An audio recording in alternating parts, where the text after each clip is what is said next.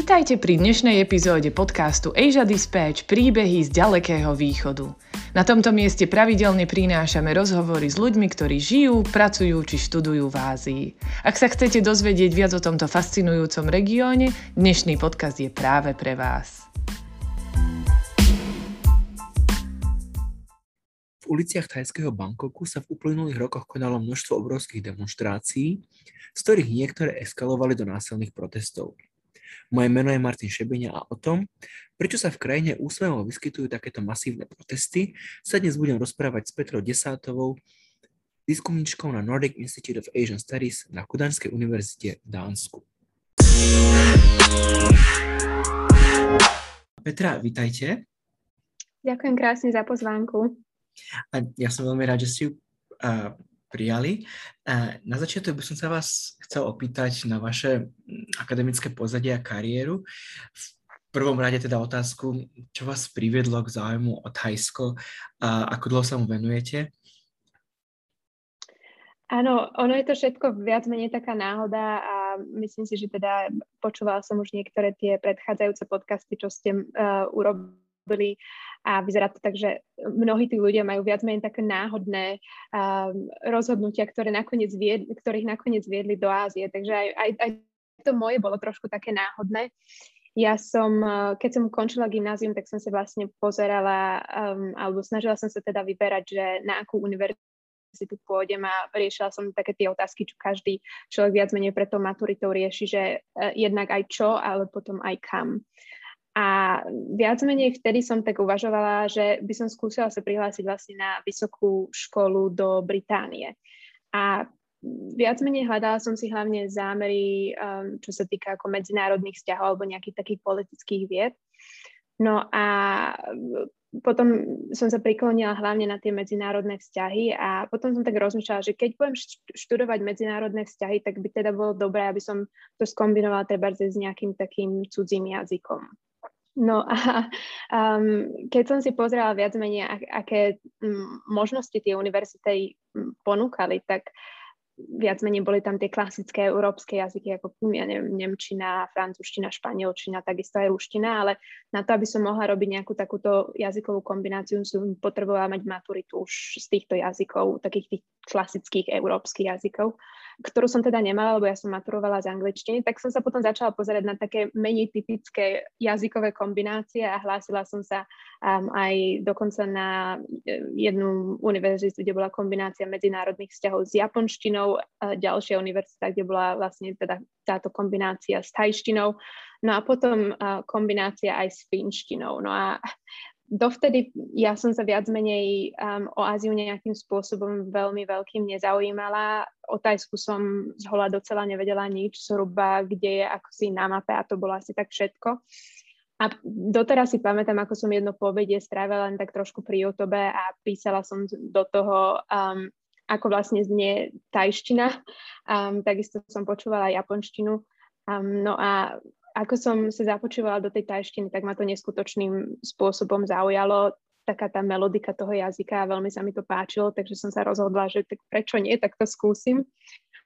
No a tak viac menej som úplne čiročistou náhodou skončila s tým, že som vlastne vyštudovala um, bakalárskej um, stupeň so zameraním teda medzinárodných vzťahov a tajštiny, to bolo na um, univerzite v Leeds. Takže um, viac menej ten, ten celý ako bakalársky program bol zameraný hlavne teda na štúdium tajského jazyka a kultúry. Takže ja sa tej tajštine v podstate roz, uh, venujem od uh, zhruba roku 2008, takže plus minus nejakých s prestávkami nejakých 13 rokov. Uh-huh. A teda ten jazyk ste sa aj stihli naučiť do nejakej dobrej úrovne a rozprávate plynulo po tajsky? Áno, um, rozprávam plynule po tajsky, takže vlastne e, to bakalárske štúdium bolo štvoročné s tým, že druhý ročník som uh, strávila v Tajsku a bolo to vlastne intenzívne zamerané hlavne na to, aby som sa naučila uh, tú tajštinu, takže ako po tajsky plynule hovorím a keď robím ten výskum v tajštine a takisto viem v tej tajštine aj čítať, aj písať, takže v podstate je to, je to celé, celé tam že vy ste trávili v tom Thajsku rok alebo pár mesiacov a to ste sa stihli naučiť plynulo po thajsky, to je tak jednoduchý jazyk? No, jednoduchý to nie. V podstate celá, celé tie 4 roky boli založené na učení sa tajštiny, ale vlastne ten druhý rok bol v tom Tajsku, čo tam som asi vtedy strávila nejakých 9 mesiacov a tam bola vlastne uh, dosť veľká dôraz teda kladený na, na tú intenzívnu výučbu toho jazyka. Um, tajština ako taká je samozrejme iná ako tie európske jazyky, na ktoré sme zvyknutí a ktoré v tých bežných slovenských školách, či už sú to základné alebo stredné, sú dostupné. Viac menej tajština nemá nejako extrémne veľkú gramatiku, čo možno mnoho, mnohých ľudí by aj potešilo, ale akorát myslím si, že práve to niekedy robí trošku náročnejšou, pretože nie sú tam žiadne také pravidlá alebo také tie barličky, na ktoré sa človek môže oprieť a, a vedieť, že vlastne ten jazyk používa správne. Čiže by som tak povedala, že hodne um, skoro si človek musí, um, alebo sa človek musí teda snažiť sa porozumieť alebo pochopiť to, ako tí tajšťania vlastne spájajú slova a vytvárajú významy. A snažiť sa to viac menej napodobniť bez nejakých takých pomôcok tých gramatických pravidiel a takýchto vecí. No a potom ďalšia vec, čo je taká iná, alebo možno trošku zložitejšia pre možno nás, Slovákov, Čechov alebo Európanov všeobecne, je to, že je to vlastne tónový jazyk. Čiže tajština má 5 rôznych tónov, čo znamená, že môžete mať v podstate slovo, ktoré um, vyzerá, alebo teda keď by sme sa na to pozreli uh, a len ho tak prečítali, tak je to vlastne znie takisto, ale tie tóny vlastne ovplyvňa význam. Čiže treba, keď sa človek učí po anglicky alebo po nemecky a niečo zle vysloví, tak uh, tí ľudia ho stále môžu pochopiť, lebo nemení význam toho slova. V tej tajštine to tak nie je. Tá tajština, keď človek niečo zle vysloví, tak vlastne môže úplne zmeniť celý význam nielen teda slova, ale aj tej vety, aj, aj toho, čo sa snaží povedať. A zaujímalo by ma, Thajsko je veľká krajina, to je, myslím, že 70 miliónov ľudí. Sú tam mhm. nejaké mm-hmm. veľké rozdiely v Thajčine, na severe, juhu, na ostrovoch? Da, je, existuje nejaká, nejaká štandardná Thajčina, ktorá, ktorá sa učí niekde v Bangkoku a potom niečo iné sa hovorí niekde na Kosamui, príklad? Áno, tak vystihli ste to viac menej, tak tá štandardná tajština je v podstate založená na tom centrálnom dialekte, ktorý je vlastne dialekt toho, taj, toho, toho dialekt toho územia okolo Bankoka alebo tých provincií, ktoré sú ako v, v Bankoku a okolí. No a samozrejme sú tam aj iné dialekty, napríklad na severovýchode majú vlastne, by som povedala, že je to taká kombinácia, kombinácia tajštiny a laoštiny, takže je to niečo také medzi. Potom na severe um, tam vlastne v okolí Chiang Mai takisto majú vlastný dialekt, ktorý ešte pochádza um, viac menej um, z, z takého historického používania jazyka tam existovalo predtým kráľovstvo samostatné, ktoré nebolo spojené s Bangkokom a vlastne ten jazyk tam bol, alebo ten dialekt tam bol vlastne tomu kráľovstvu úplne, úplne dolu zase na juhu, um, kde Tajsko hraničí kúsok s Malajziou, tak tam je zase iný dialekt, uh, dialekt ktorý ľudia používajú. Takže tam, tá, by som povedala, um, tie rozdiely v tom jazyku sú, ale viac menej um, celé to tajské školstvo je vedené v tom oficiálnom tajskom jazyku, takže pokiaľ tú tajštinu sa človek naučí, tak uh, viac menej nemá problém v rámci toho tajska sa pohybovať a dorozumieť sa kdekoľvek. Uh-huh. A ešte k tomu jazyku jedna otázka. Um, teda ja som sa učil po čínsky a okamžite som dostal čínske meno. Máte nejaké tajsk, tajské meno? No, dostala som aj tajskú prezivku, um, ale čo je zaujímavé, tak moje vlastné meno Petra vlastne v tajštine uh, existuje a, ako, um, aj dokonca aj ako meno, síce nie je až tak frekventované, ale ako, ako slovo vlastne znamená loď. Takže uh, to, to som nevedela, to som sa dozvedela až niekoľko rokov potom, keď som začala sa učiť teda tú tajštinu, že vlastne moje meno takisto má nejaký význam. No a uh, čo som dostala prezývku, tak uh, tu moc nejako už teraz nepoužívam, lebo tie tajské prezývky väčšinou sú také celkom jednoduché a tá moja je tak viac komplikovanejšia. takže, uh, takže tak, ale vlastne tá prezývka bola Pailin, čo znamená zafír. Zafír, veľmi pekne. Áno. Um, tak uh, vy ste teda vyštudovali tu toho bakalára, uh, medzinárodné vzťahy so zameraním na Thajsko, ak som to dobre pochopil. A, a potom ste taktiež uh, skončili nejakého, nejaký doktorát a v tom ste sa venovali thajskej politike. A to by ma teraz trochu zaujímalo viac to rozobrať, hlavne tá súčasná thajská politika. A ako som spomenul v úvode, v Thajsku je veľmi často sú, sú, nejaké, sú nejaké protesty v uliciach, a väčšinou mieromilovné, ale a videli sme aj nejaké, nejaké násilné z, za použitia slzného plynu, možno nejakí ľudia aj zahynuli v tých potýčkach s policiou. Tak mňa by zaujímalo hlavne, možno ak by sme to mohli v nasledujúcich minútach rozobrať a je to asi trošku komplikované, tak by som to pojal tak, že by sme mohli ísť po tých a, nejakých tých hlavných aktéroch a začal by som samozrejme s kráľovskou rodinou. A vlastne možno, možno niečo povedať o tom thajskom kráľovstve a aká je pozícia tej rodiny pri pri vládnutí, pretože uh, myslím, že veľa našich poslucháčov bolo v Thajsku ako turisti a proste tých, uh, tie obrazy um, sú všade toho kráľa a kráľovskej rodiny, takže um, čo by sme o nich mali vedieť? Jasné. Um, Tajsko je, konšti- alebo oficiálne teda Tajsko je konštitučná monarchia, ale v podstate je, je veľký rozdiel v tej forme tej konštitučnej monarchie, ktorá existuje v Tajsku a s takými tými bežnými konštitučnými monarchiami tu v Európe, pretože tá monarchia v Tajsku pre podstate má dosť veľký vplyv na politické dianie. Um, čo je ale dôležité povedať, a som rada teda, že ste, um, že ste to spomenuli, je to pravda teda, že keď človek v dnešnej dobe pôjde do Tajska, teda možno úplne v dnešnej dobe ani tak nie, lebo niektoré obrazy akorát teraz nedávno boli odstránené kvôli tomu, že um, tí protestujúci, um, hlavne tí mladí študenti alebo tak, sa snažili teda striekali tie, tie obrazy farbami a podobne, takže vlastne vláda sa rozhodla tie obrazy odstrániť. Ale je to určite niečo, čo každý si vlastne všimne hneď, ako dojde do Tajska, že tých portrétov tej kráľovskej rodiny je teda hlavne v tých, e, na tých verejných miestach hodne a sú takisto všade, ale uh, viac menej tá monarchia v Tajsku nebola vždy taká mocná a prominentná, ako, ako bola za týchto posledné roky. Um, viac menej uh, ten prechod z tej absolutistickej monarchie na tú konštitučnú monarchiu sa stal v roku 1932 a ten samotný prechod trochu tú monarchiu um, oslabil a viac menej odvtedy tá monarchia sa do určitej miery snažila získať naspäť niektoré tie svoje moci a právomoci takisto. A ono sa, ono sa to až tak veľmi nedarilo až do nejakých tých 60 rokov um, minulého storočia.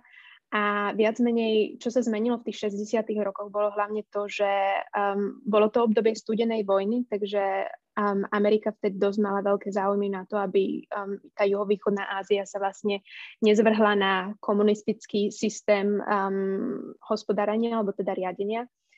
A um, preto do veľkej miery Američania začali sponzorovať rôzne diktátorstva, vojenské diktátorstva v rámci, v rámci týchto juhovýchodoazijských krajín. No a hlavne začali teda sponzorovať Tajsko.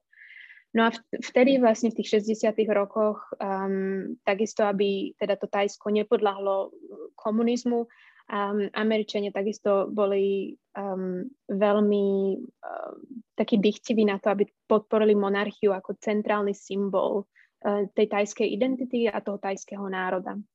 Takže aj za pomoci Ameriky potom uh, postupne tá vojenská vláda alebo tá, tá, tá, tá, to vojenské diktátorstvo, ktoré vtedy vlastne v tom Tajsku fungovala, viac menej podporilo uh, tú pozíciu tej monarchie uh, aj v rámci toho politického, ale aj toho spoločenského diania. A vystavali viac menej kult osobnosti okolo kráľa um, Pumipola, ktorý, teda okolo kráľa, on sa volá Pumipon, a, a ten král vlastne on nastúpil na trón v roku 1946 a potom zomrel v roku 2016 a vtedy vlastne uh, nastúpil na trón jeho syn, ktorý je momentálne stále tým tajským kráľom. Ale viac menej ten kult osobnosti bol um, viac menej vystavaný len okolo tohto kráľa, nie okolo ostatných členov tej, tej rodiny, takže vždycky tam bol ten problém, že čo sa stane po, potom, ako ten kráľ zomre. ten kult osobnosti vlastne, ktorý bol vytvorený, um, bol teda veľmi dôležitý, čo sa týka na, na to upevnenie tej kráľovskej rodiny alebo teda tej monarchie ako nejaký ten kľúčový alebo centrálny um, pilier jednak spoločenský a teda jednak politický a vystavala sa pra podstate taká silná politická sieť ľudí, ktorí, sa, ktorí mali záujem na, na tom, aby naďalej pokračovali a udržiavali tú pozíciu tej monarchie v, takej, v takomto akože centrálnom um, zriadení a takisto išlo o to, že potom mohli tú monarchiu využívať a teda tú charizmu toho, toho predušlého kráľa na to, aby oni mohli uh, sa dostať k moci alebo mohli takisto posilniť svoje postavenie. Čiže um, viac menej uh, vystaval sa, by som povedala, taký vysoko centralizovaný kráľovský politický systém, ktorý do veľkej miery, alebo legitimnosť tohto systému bola vlastne do veľkej miery závislá na osobnosti toho predošlého kráľa. No a viac menej tie politické problémy, ktoré vidíme teraz, sú hlavne spôsobené s tým, že ten nový kráľ, ktorý sa volá Vajiralongkorn, viac menej nemá takú charizmu a taký kult osobnosti vystavaný okolo seba, čiže viac menej tá, tá moc tej monarchie vyzerá, že do určitej miery sa oslabila. A to nastalo teda v tom roku 2016. No, muselo to byť zaujímavé, keď, um, ak, som, ak som dobre spočítal, tak ten predošlý král vládol 70 rokov, je to správne? Áno, áno, on bol na tróne 70 rokov a to viac menej bola jeden z tých dôvodov, prečo sa im tak úspešne podarilo vlastne vybudovať taký silný kult osobnosti okolo neho, pretože mnohí tí tajci mm, viac menej toho roku 2016 pra podstate nežili pod žiadnym iným kráľom ako, ako týmto kráľom. Takže uh, to bol jediný kráľ, ktorého mnohí tajci poznali a ten kult osobnosti, ktorý sa vystával okolo neho, bol hlavne zameraný na to, že on bol prezentovaný ako uh, viac menej král, ktorý, bol, ktorý sa zaujímal o obyčajných ľudí a ktorý sa zaujímal hlavne o tých najchudobnejších a tých, ktorí boli v takých tých najnevýhodnejších spoločenských postaveniach a podobne. Čiže on mal veľmi taký silný kult osobnosti okolo seba vystavaný. Uh-huh. No na druhej strane trošku to kontrastuje s tým, uh, s tým bohatstvom okolo neho. Ja tam vidím všade veľa zlata vždy. Odkiaľ má Samozrejme. tá kráľovská rodina m, peniaze, tam niečo z daní ide im, alebo majú nejaké obrovské majetky, pozemky? Je to, je to z, vlastne obidva zdroje, čiže je do veľkej miery vlastne podporovaná tá, tá monarchia z daní tajčanov a veľký uh, rozpočet každý rok sa vlastne dáva na propagáciu monarchie v tom Tajsku, čiže vláda vždycky um, veľkú, veľkú teda proporciu um, rozpočtu venuje na takéto aktivity, ktoré sú potom um, cez rôzne tie ministerstva alebo také tie, tie úrady uh, viac menej potom nejakým spôsobom pripravované a prevádzané. No a ten, ten druhý zdroj je viac menej, uh, ako ste teda správne poznamenali, uh, pochádza z pozemkov a takisto z rôznych investícií. Takže uh, viac menej existuje v Tajsku, sa to, že úrad kráľovského majetku, ktorý spravuje teda majetok monarchia kráľa a do nedávnej doby boli veľké debaty o tom, či uh, toto môže byť považované za priamy majetok kráľa, alebo teda či je to vlastne ako keby štátny majetok. Um, súčasný kráľ vlastne previedol celý tento úrad alebo riadenie tohto úradu na seba, takže myslím si, že tie debaty uh, viac menej uh, ukončil týmto a uh, urobil veľmi jasné to, že je to vlastne kráľovský majetok, no a viac menej tá, tá tajská monarchia vlastní strašne veľa pozemkov, jednak aj v rámci Bangkoku, ale aj takisto v rámci tých iných provincií v Tajsku. V tom Bangkoku je to hlavne v tom centrálnom Bangkoku prenajímajú vlastne tieto pozemky um, rôznym tým developérom alebo takisto takým iným um, bohatým biznismenom v Tajsku, čiže z toho majú neskutočné uh, výnosy. Takisto uh, tá, ten úrad toho kráľovského majetku uh, má podiely v rôznych, v rôznych firmách v rámci Tajska, napríklad ako je Siam Cement, takže to je vlastne tretí, uh, tretia najväčšia firma, čo sa týka infraštruktúry a toho nejakého priemyselného vývoju a takisto majú veľký podiel v rámci Siamskej komerčnej banky. Čiže tých investícií, a toto sú také dve najväčšie, ale tých investícií všeobecne je tam ako viacej, čiže to portfólio je tam hodne veľké a z toho plinie strašne veľa peňazí. Už roky, rokuce Forbes uh, viac menej, keď robí zoznamy tých najbohatších monarchov alebo teda kráľov sveta, tak viac menej tá tajská monarchia alebo teda tajský kráľ vždycky figuruje na čele toho rebríčka, pretože tam je neskutočné bohatstvo, ktoré pochádza z týchto všetkých rôznych zdrojov.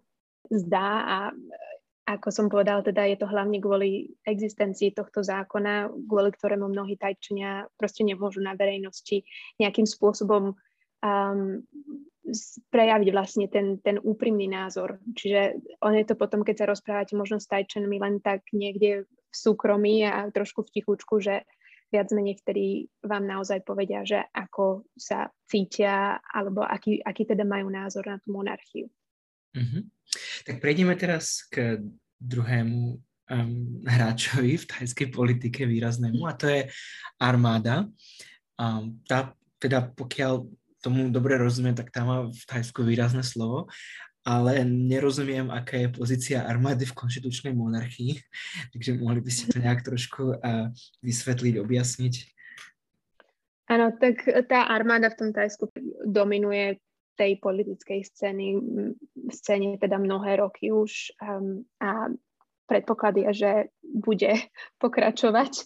Eh, v tejto dominantnej úlohe alebo teda tejto dominantnej role. Ako som povedala, od zhruba tých 60. rokov sa vlastne vytvorila taká tá, takéto spojenectvo medzi tou armádou a monarchiou. Samozrejme, Um, ako som už takisto spomínala, to, že Amerika viac menej bola ochotná podporovať takéto tie vojenské diktátorstva v rámci tej juhovýchodnej Ázie, takisto veľmi pomohlo tej armáde, aby si vytvorila veľmi silnú pozíciu v rámci tej politiky a aby si tú pozíciu dokázala aj takisto obhájiť.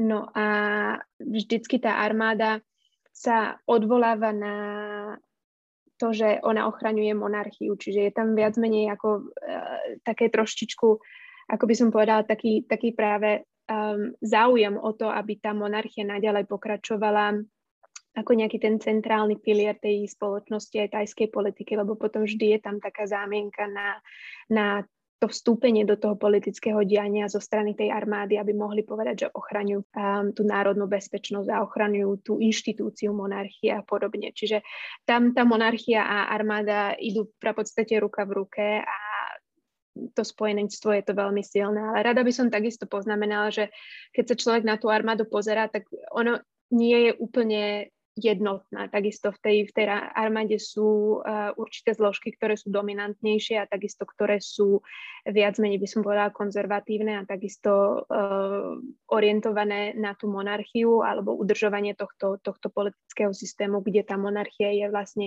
viac menej v centre toho spoločenského a politického diania, ale takisto sú aj zložky, ktoré úplne nie sú uh, viac menej s týmto spojené, ale um, fakt je, že v podstate tie zložky, uh, tie konzervatívne zložky dominujú v rámci tej tajskej armády.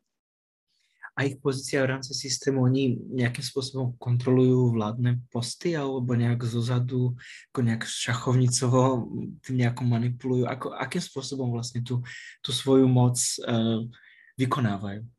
Počas tých, tých rokov sa to trošku zmenilo pred zhruba rokom 1992 to bolo hodne priamo, takže uh, viac menej boli to vojenské nadvlády, v podstate nejaké tie série tých diktátorstiev, potom zhruba od tých v tých 80. rokoch uh, začali povolovať aj vytvorenie nejakej takej tej parlamentnej politiky, ale to bolo stále pod kontrolou viac menej vojakov potom eh, od, tých, od toho začiatku tých 90. rokov sa to začalo zmeniť a viac menej tá parlamentná politika začala mať uh, také popredné miesto v rámci tej spoločnosti, ale tá armáda naďalej v podstate bola tam.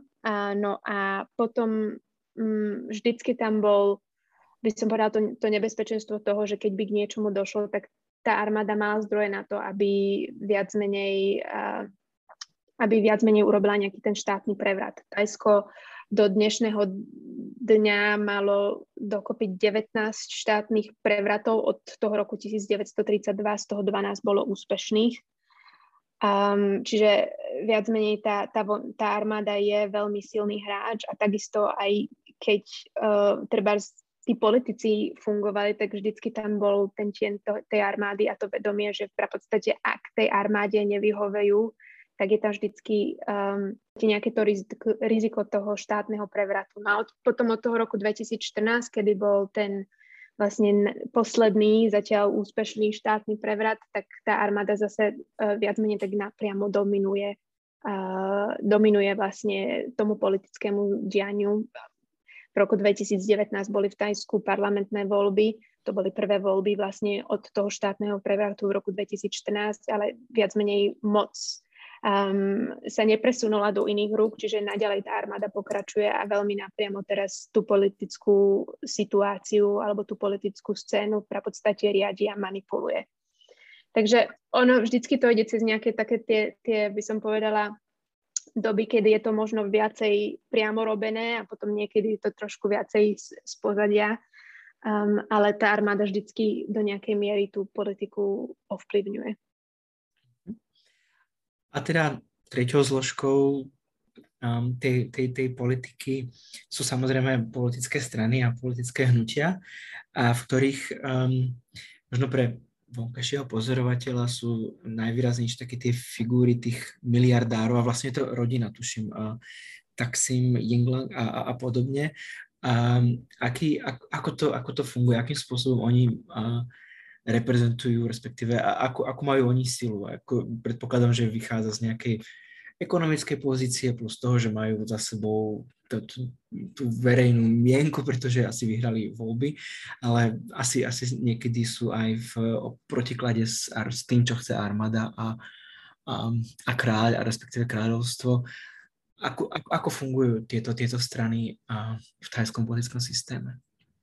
Áno, no, viac menej um, máte pravdu, je to ako, máte pravdu, je to vlastne ďalšia, ďalšia E, veľmi dôležitá zložka. No a ako som už spomínala, no všetko trošku človek musí vždy ísť do tej histórie, lebo tá politická situácia je komplikovaná a ťažko sa to dá vysvetliť len cez toto súčasné dianie, ale ako som spomínala, vlastne po tom prechode na tú konštitučnú monarchiu v roku 1932, tá monarchia sa stále v podstate do určitej miery snažila nadobudnúť naspäť nejaké tie svoje mocie, právomoci a tú, tú silu. Um, od tých 60. rokov vlastne za pomoci um, tej armády sa im to začalo viacej dariť. A samozrejme nebol to bez nejakých takých období, kedy tá, tá aliancia medzi tými vojakmi a monarchiou prapodstatne nebola nejakým spôsobom skúšaná. Ale až do roku 2000, zhruba teda do roku 2000 sa im podarilo vždycky takéto nejaké takéto nejaké výzvy vlastne proti tej svojej moci sa im to vždycky podarilo do určitej miery manažovať. Takže zhruba od nejakých takých 80. rokov uh, začali uh, vytvárať takisto viac menej také ako bližšie vzťahy. To platí aj pre armádu, ale takisto aj pre tú monarchiu s uh, tými kapitalistickými um, s tými kapitalistickými sílami, čiže viac menej tí bohatí tajčania, ktorí sa, sa viac menej začali viacej zaujímať o politiku. No a zhruba od toho roku 2000 tí, tí tajčania z toho, z toho z toho svetu, toho obchodu alebo z toho kapitalistického svetu sa začali viac menej aj tak priamejšie zaujímať o to, aby získali uh, tie pozície v rámci tej politiky. Čiže už to nebolo nejaké také len zvonku sa snažiť ovplyvniť tých politikov, ale oni samotní sa začali uh, stávať do, do role tých politikov a začali sa viac menej uchádzať o, o teda od, od tie sedadla v parlamente. No a tu, teda ako ste už spomínali, je dosť významná jedna hlavne rodina a to je Taksin, alebo rodina teda, teda Taksina Shinawatru. Um, Taksin viac menej uh, vstúpil na to, to pole tej politiky tajskej tak viac menej výraznejšie uh, začiatkom um, alebo teda v roku 2001, kedy jeho politická strana, nová politická strana vtedy vlastne vyhrala um, voľby a viac menej stala sa dominantnou stranou v rámci tajského parlamentu. No a zo začiatku Taksin mal podporu uh, aj armády, aj, aj monarchie, ale postupom času vlastne počas, počas toho uh, jeho vládnutia, počas toho obdobia, kedy on bol vlastne tajským premiérom, uh, sa stal príliš populárny. A takisto si začal budovať viac menej uh, vlastný kult osobnosti, ktorý do určitej miery bol v rozpore s tým kultom osobnosti tej, tej tajskej monarchie, pretože Taksin sa takisto snažil dávať do pozície takého toho, toho človeka, ktorý bojoval za chudobných, alebo takého toho človeka, ktorý v podstate bojoval za, za tých znevýhodnených a chudobných tajčanov. Čiže viac menej tam začal šliapať na pety uh, tomu tajskému kráľovi a tomu kultu osobnosti, ktorý bol vystavaný na tom. A takisto bol rozdiel v tom, že ten kráľovský kult osobnosti bol vystavaný uh, na také myšlienke toho, že tí tajčania v podstate majú vždycky uh, majú hľadať takú strednú cestu toho života, čiže nemajú byť vždycky nejakým spôsobom uh, taký veľmi agresívni, čo sa týka zlepšenia tej svojej spoločenskej alebo ekonomickej situácii. Majú sa snažiť ísť takouto zlatou strednou cestou, nikdy nejako príliš nevyskakovať. A Taksin viac menej razil úplne inú filozofiu, kde sa vlastne snažil všetkých týchto ľudí presvedčiť, že každý z nich sa môže stať uh, podnikateľom, každý človek uh, môže tie, tie nejaké tie ašpirácie spoločensko-ekonomické, ktoré má, tak vlastne bez nejakých takých obáv ich môže, môže teda za nimi ísť a môže sa o ne usilovať. Takže boli tam úplne rozdielne nejaké tie filozofie, ktoré do určitej miery vlastne ten kult od osobnosti podporovali a samozrejme to sa nikomu nepáčilo. A ďalšia vec bola taká, že Taksin sa nedal nejakým spôsobom tom armádou moc manipulovať.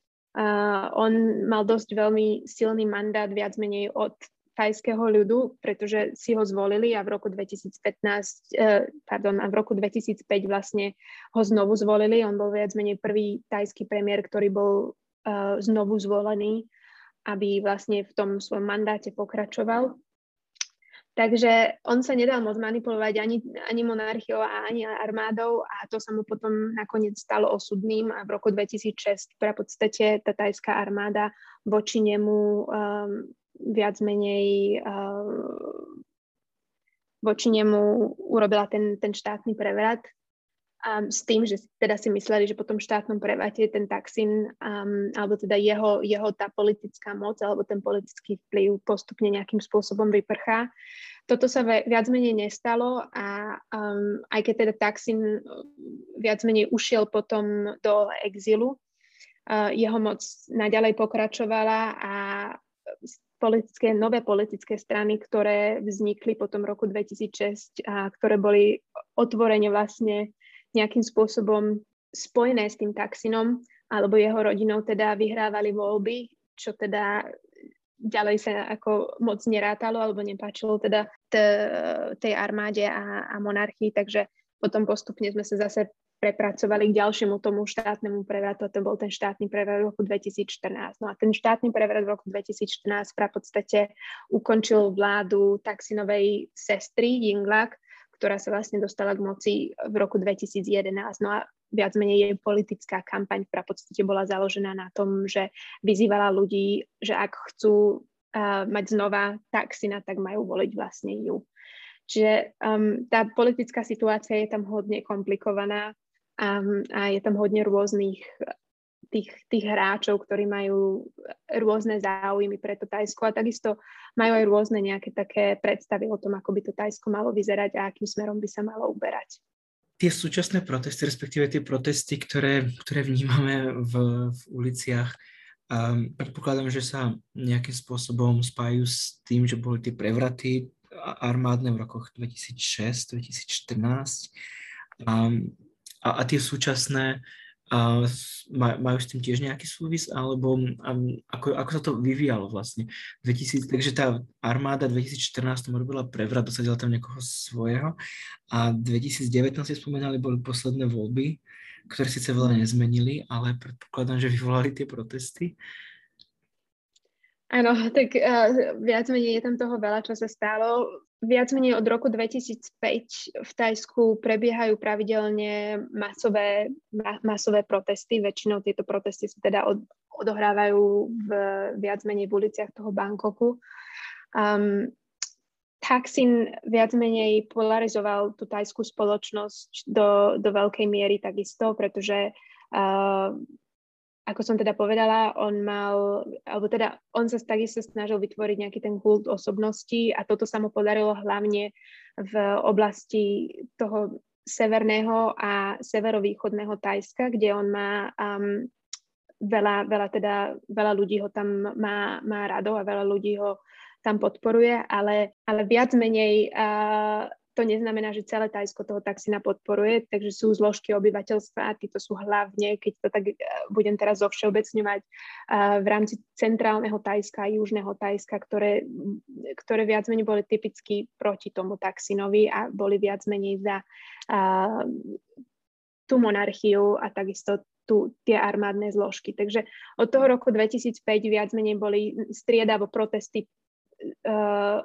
organizované vlastne tými skupiny ľuďmi, ktorí boli buď za alebo proti tomu Taxinovi a, a jeho vplyv vlastne na tú tajskú politiku. Dve, ten, ten štátny prevrat v roku 2014 pra podstate do určitej miery tieto protesty pozastavil, pretože tá vojenská nadvláda viac menej bola veľmi tvrdá. Štátnym prevratom v roku 2006 bol taký, že viac menej veľmi skoro po tom prevrate armáda vlastne nastolila, alebo teda si vybrala človeka, ktorý nebol z armády, aby bol vlastne dočasným premiérom a potom do roku sporiadali nové voľby. A 2014 uh, ten štátny prevrat teda vyzeral úplne ináč. Uh, nevybrali si vlastne uh, nikoho, kto by to Tajsko dočasne viedol, ale práve tá armáda viac menej ostala na čele a mm, viedla to Tajsko po dobu 5 rokov a počas týchto 5 rokov stále oddialovali voľby. Nakoniec tie voľby teda sa e, uskutočnili v roku 2019, ale takisto tie voľby uh, sa neuskutočnili uh, pod takými podmienkami, že by sme ich naozaj mohli um, považovať za nejaké také slobodné voľby. Teda do určitej miery boli tieto voľby zmanipulované, aby tá moc viac menej ostala v rukách tej armády a teda tej monarchie. No a oni sa takisto veľmi, alebo teda počas týchto volieb, taká tá hlavná, a, taký ten hlavný cieľ naozaj bolo predísť tomu, aby sa Taksin zase dostal k moci, alebo teda tí spojenci Taksina, aby sa vlastne oni nedostali k moci. Ale ďalšia vec, ktorá počas týchto volieb teda ukázala, bolo to, že um, mladí Tajčania, alebo teda vytvorila sa, vytvorila sa taká nová strana, um, volala sa to, alebo tá strana sa volá Future Forward v angličtine, v tajštine je to uh, Nová budúcnosť. A táto politická strana viac menej sa snažila osloviť uh, hlavne takých tých mladých voličov alebo tých voličov, ktorí um, sa tak ako keby nevedeli nevideli ani na jednej tej strane, buď tej, pro, e, tej strane, ktorá bola za Taxina, alebo tá strana proti Taxinovi. Čiže snažili sa vytvoriť ako keby nejakú takú novú alternatívu k tomuto starému politickému konfliktu, ktorý vlastne Tajsku dominuje už skoro pomaly teraz 20 rokov. A e, oni mali teda hodne úspech hlavne s mladými voličmi a táto strana v podstate ukázala, že je tam nejaká taká nová dynamika, ktorá sa objavuje v tej tajskej politike. Čiže už to není um, vyslovene len teda Taksin versus tá armáda a, um, a teda tá monarchia, ale už je to takisto aj mladí ľudia, ktorí v podstate sú um, vyčerpaní z týchto neustalých politických problémov, z týchto vojenských prevratov a chcú v podstate viacej, viacej demokracie. Čiže chcú, aby to Tajsko sa presunulo na nejaký taký demokratický spôsob um, vedenia. Ako sa im to darí zatiaľ? Uh, momentálne um, ani zatiaľ nie. Protesty začali v roku um, 2020, to bolo vo februári, to bola prvá vlna protestov. A potom vlastne prišiel COVID a tie, tie protesty viac menej sa trošku stiahli, ale teda pokiaľ by ste v tom období sledovali sociálne siete, tak stále tá nespokojnosť tam bola. A Tajsko v tej prvej vlne nebolo nejako veľmi tým covidom ovplyvnené, takže do júla tie protesty zase boli naspäť v uliciach. Ale keď porovnáme tieto um, protesty s tými predchádzajúcimi od toho roku 2005 do 2014, tak tieto protesty boli organizované hlavne tou mladou generáciou Tajčanov, čiže boli to hlavne vysokoškolskí a stredoškolskí študenti, kdežto tie pre, predchádzajúce protesty boli hlavne uh, z tých uh, takých tých starších generácií, čiže 40 50 alebo také tie, tie vyššie vekové skupiny. Um, od toho júla 2020 tie protesty viac menej pokračovali do konca roka a tá frekvencia stúpala.